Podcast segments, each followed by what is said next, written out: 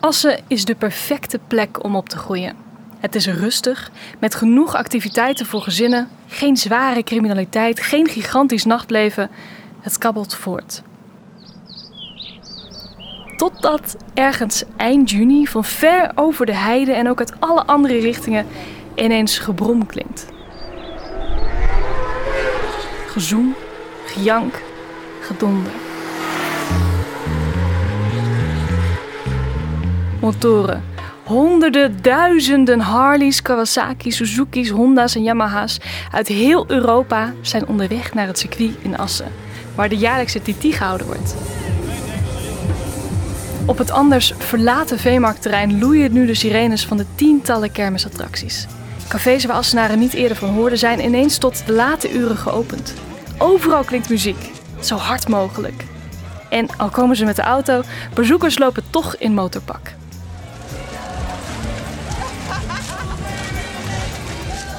Assen ontwaakt. Voor één week. Ehm, twee mannen, toevallig beide met een baard, zul je daar dus nooit vinden. Dat zijn Egbert Strooier en mijn vader. Je zag hem bijna kijken zo van, goh, als dit nou lekker gauw voorbij is, dan kan ik weer gauw terug naar mijn werkplaats. Dan kan ik weer sleutelen aan mijn nieuwe motor en hem nog sneller maken. Meestal na de races ben ik moe en dan, uh, dan ga ik naar huis. Ze genieten van de motoren en verder moet je ze met rust laten. Soms kijk ik dan nog eventjes uh, op televisie een herhalingje. Hij snapte dat het erbij was ook niet, on, niet vervelend of wat dan ook. Maar hij liet dat maar een beetje over zich heen gaan. Tot 27 juni 1987. Die nacht gaan alle remmen los. Ik zat, ik zat tegen de muur op een bank met een paar kameraden. En ik had een paar pilsjes op en er was een band. Die lui die zongen Nederlandstalige muziek. Ja, die kreeg eigenlijk een heel ander gezicht. Die liet zich alles aanleunen. Ik, eh, misschien kon hij wel niet veel verdragen, dat weet ik niet. Maar ik had hem nog nooit eigenlijk veel zien drinken. En dat terras zat bomvol. En het, het, het, de, hele, de hele meute brulde, brulde ieder lied mee. Drankende man, verstandende kan, zullen we maar zeggen. We waren één groot feestend lichaam. Je luistert naar Oerend Hart, een podcast van RTV Drenthe met verhalen over de TT.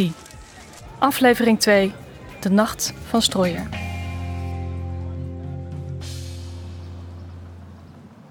Het is 1987 en die zinderende zaterdagnacht, waar zelfs mijn vader uit zijn dak ging, die ziet niemand aankomen. Want eigenlijk zit in die week gewoon alles tegen. Het, het was bewolkt, uh, volgens mij wat druilerig. En op een gegeven moment, ja, toen ging, uh, toen ging de hemel los. Dat is Huub Paulussen. Hij is 26 jaar als hij als sportjournalist werkt voor het dagblad De Limburger. Daar schrijft hij over auto- en motorsport. Ik vond het fantastisch. Elk jaar gaat hij voor zijn werk dus ook naar de TT in Assen.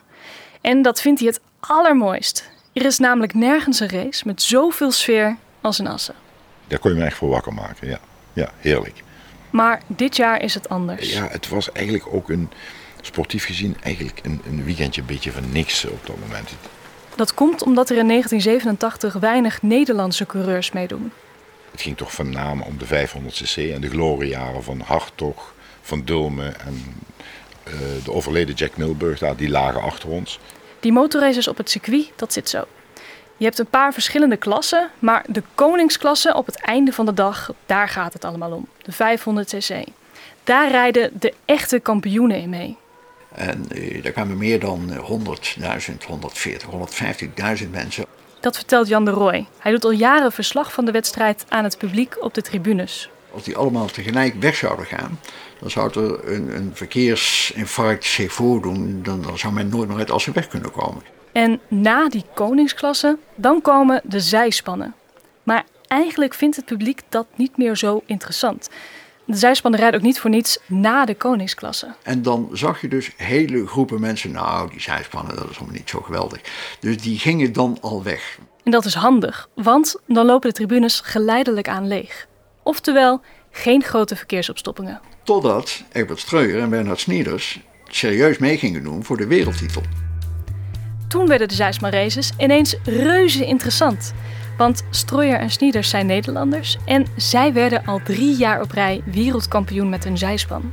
die hadden nog nooit assen gewonnen. En het zat erin dat ze assen zouden kunnen gaan winnen. Met andere woorden, deze jongens zijn voor Huub Paulussen het verhaal van de week. Hij vindt ze boeiend, want het duo won dus nog nooit in Assen. Er rust een vloek op dat circuit. Dan tuimelden ze eh, van de baan af en dan eh, lagen ze een straatlengte voor. En dan gaf in de voorlaatste ronde de motorrit. En zo was er altijd wel iets waardoor dat ze nooit een thuiscompris uh, konden winnen. Leuk weet je, dat zijspanduo komt ook uit Assen. Het TT-circuit is dus een thuisbasis. Nou, prachtverhaal. Assen duo wint maar niet op eigen circuit. Huub ziet de kop van het stuk al voor zich. Eén probleem. Er wordt niet over gesproken. Zo is hij eerder dat jaar bij een persconferentie en wordt het onderwerp letterlijk doodgezwegen. Strojan Sieders had toen gevraagd aan de, aan de presentator van begin niet over de TT van Assen, want het is alsof je de goden doet verzoeken. Dus dat onderwerp werd zorgvuldig vermeden. Dus doen de journalisten dat ook? Je gunde het ze gewoon op een gegeven moment dat ze een keer uh, die TT van Assen gingen winnen en dat ze die vloek ook een keer doorbraken. Maar goed, Stroyer en Snieders zijn nu in Assen. Het onderwerp kan moeilijk vermeden worden, dus Huub loopt op ze af voor een interview. Maar het was niet de man waar je als verslaggever naartoe ging en je kladblok dacht van, uh, weet je, ik stel een vraag en je, uh, je hebt je kladblok vol. Nee, dat was wel trekken en duwen. Vooral Egbert Strooier, de man die de motor bestuurt, is een man van weinig woorden. Dat was meer de stille nerd. De, de echte de man die, uh, ja, die vooral met de techniek enorm bezig was. Nee, elke journalist weet, de mooie verhalen, die komen van de bakkenist. Want Bernard Snieders was wel iemand die, die vrolijk praatte en, en ook vertelde hoe dingen buiten de baan gingen. En Snieders ziet er ook nog eens totaal anders uit dan Strooier. Strooier heeft bijvoorbeeld een volle baard. Ja, een beetje, beetje viking 18 type was het. En dan is daar Snieders, de knappe verhalenverteller. Uh, altijd bruin gebrand, uh, big smile, echt ook een uh, blonde kop haren. Echt meer een mooie jongen. Die twee vullen elkaar perfect aan. En zo schrijft Huub dan toch alvast een verhaal over de jongens. En dan is het zaterdag, de dag van de race. De tribunes zitten vol mensen met gekleurde regenjassen. Ze schreeuwen, juichen, zingen. Dit is de dag waar het allemaal om gaat. En hoewel het publiek goede hoop heeft dat het duo nog wel eens kan gaan winnen, dat zien de journalisten niet zo voor zich. Iedereen dacht van ja, dat we, we hebben een prutseizoen, dus het zal hier ook wel weer met, uh, met, uh, met niets aflopen. En dan begint de race. Ja, die, uh, ja, die wedstrijd die begon wel heel spannend. Maar dat duurt niet lang. Hoe het kan, dat snapt de concurrentie ook niet zo goed. Maar... En eindelijk lijkt het dan toch te gaan gebeuren. De vloek lijkt gebroken. Waar iedereen zo op hoopte, komt uit. Die twee uh, die gingen zo hard door de regen, daar, daar, was, daar stond geen maat op. Binnen de kortste keren heeft het duo een straatlengte voorsprong. En wat er toen was, is dat het niet nog spannend was om te kijken of ze hun concurrentie konden voorspringen. Het was alleen nog maar spannend en dan komen al die herinneringen van die voorgaande jaren van houd dat apparaat en houden ze hem op de weg. Het is ongelooflijk hoe in de stromende regen tienduizenden toeschouwers met hun programma's zwaaien, met alles wat ze bij de hand hebben. Hier zal deze combinatie heel lang naartoe hebben geleefd. Maar Huub blijft sceptisch. Zo zijn journalisten dan wel. Ah, dat gaat toch niet goed. Ah, die vliegen dadelijk toch van de baan af. Maar dat gebeurt maar niet. En het publiek wordt al wilder. Wijven met programmabladen of wijven met uh, uw pet of met uw shirt. Uh, laat het zien dat u enthousiast bent en dat we Nederlanders zijn. En dat werkt. Ondanks dat slechte weer en de capuchons en de regenpakken waar iedereen in zat. Dus uh, ja, dat was wel mooi om te zien. Want er staat dus, nou van de 140 staan er 100.000 op die met het programmablad zwaaien. Voorzichtig de laatste kilometer van het circuit proberen te ronden. Tot eindelijk de laatste ronde ingaat. Dat duurde toch wel eeuwig lang. Niet te vroeg proberen te juichen, hoe moeilijk dat ook is. Het leek wel of ze nooit die, die, die laatste bochten en die hoek omkwamen. Maar, uh... Met een gigantische voorsprong komen Strooier en Snieders dan toch over de finish. Feest. Hier hebben ze lang naartoe geleefd. Toen ging iedereen uit zijn bol. Het was alle regen, alle dingen dat was vergeten. De, de, de, de ellende van de jaren daarvoor was natuurlijk vergeten. Weet wel dat de tribune dus echt absoluut op zijn kop stond. En ook mijn vader springt en juicht mee. Ik sta warempel ineens op de bank. Ik, ik spring, ik... Wat gebeurt hier? Het publiek is uitzinnig. Ze rennen de baan op. Levensgevaarlijk, want de race is nog niet eens afgelopen. En ze tillen strooier en snieders op. Terwijl de laatste combinaties nog eh, aan het binnenkomen waren. En het was een drukte voor de pitstraat en op de baan.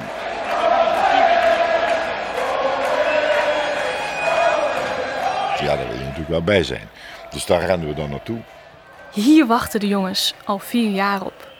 En bij deze tweede persconferentie spreken de twee ineens als nooit tevoren. En ik kan me herinneren dat waarschijnlijk vanwege die lange tocht tussen die mensenmassa naar de persconferentie.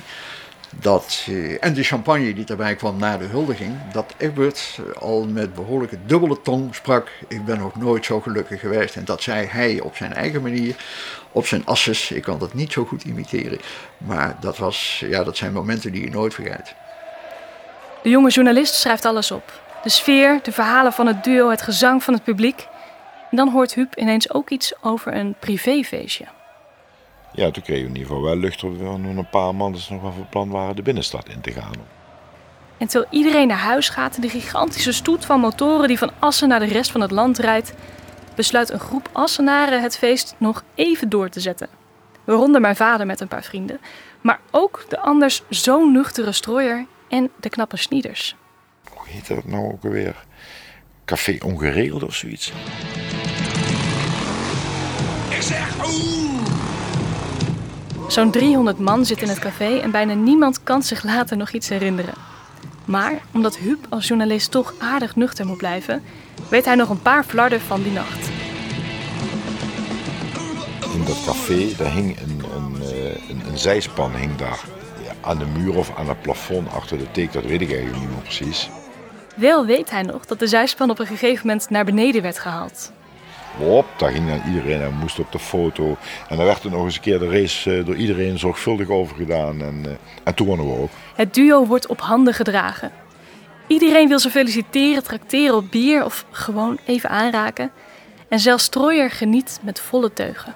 Ik weet niet of dat, hoe dat nou precies tot stand kwam, maar of hij gewoon eh, of een band of het publiek dat aan het zingen was, dan begint hij dan vervolgens te dirigeren. Ja, dat is natuurlijk iets dat helemaal niet voor hem is. En volgens de journalist is Strooier geen natuurtalent. Of hoe de Limburger het dan benoemt.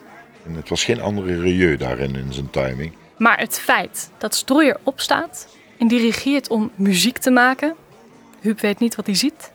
Dat paste zo niet bij hem. Als normale, nuchter, normaal denk je van ja, doe maar. Doe maar dan gewoon, dat doe je gek genoeg. Maar op die avond eh, ging die volledig los. Ja. De anders zo gesloten coureur, die nooit drinkt, nooit spreekt en vooral geïnteresseerd is in zijn motor, is ineens een ander mens. Ik denk dat iedereen eh, die avond wel een, een andere echtbaar strooier heeft gezien en die hebben ze daarna ook niet meer gezien. Daar kan ik me niks bij voorstellen.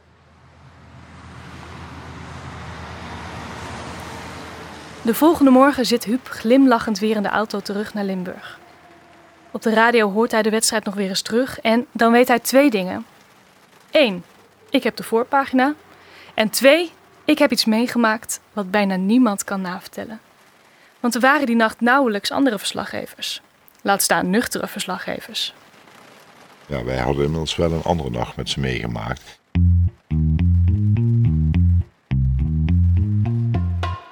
De plastic bierglazen worden nog eenmaal opgeruimd. De speakers van de vele cafés weer in een bezemkast gestopt. En de zijspan in Café Ongeregeld hangt weer aan de muur. Volgend jaar weer. En mijn vader, die heb ik nog één keer vier biertjes zien drinken. En die nacht zal ik op mijn beurt nooit vergeten.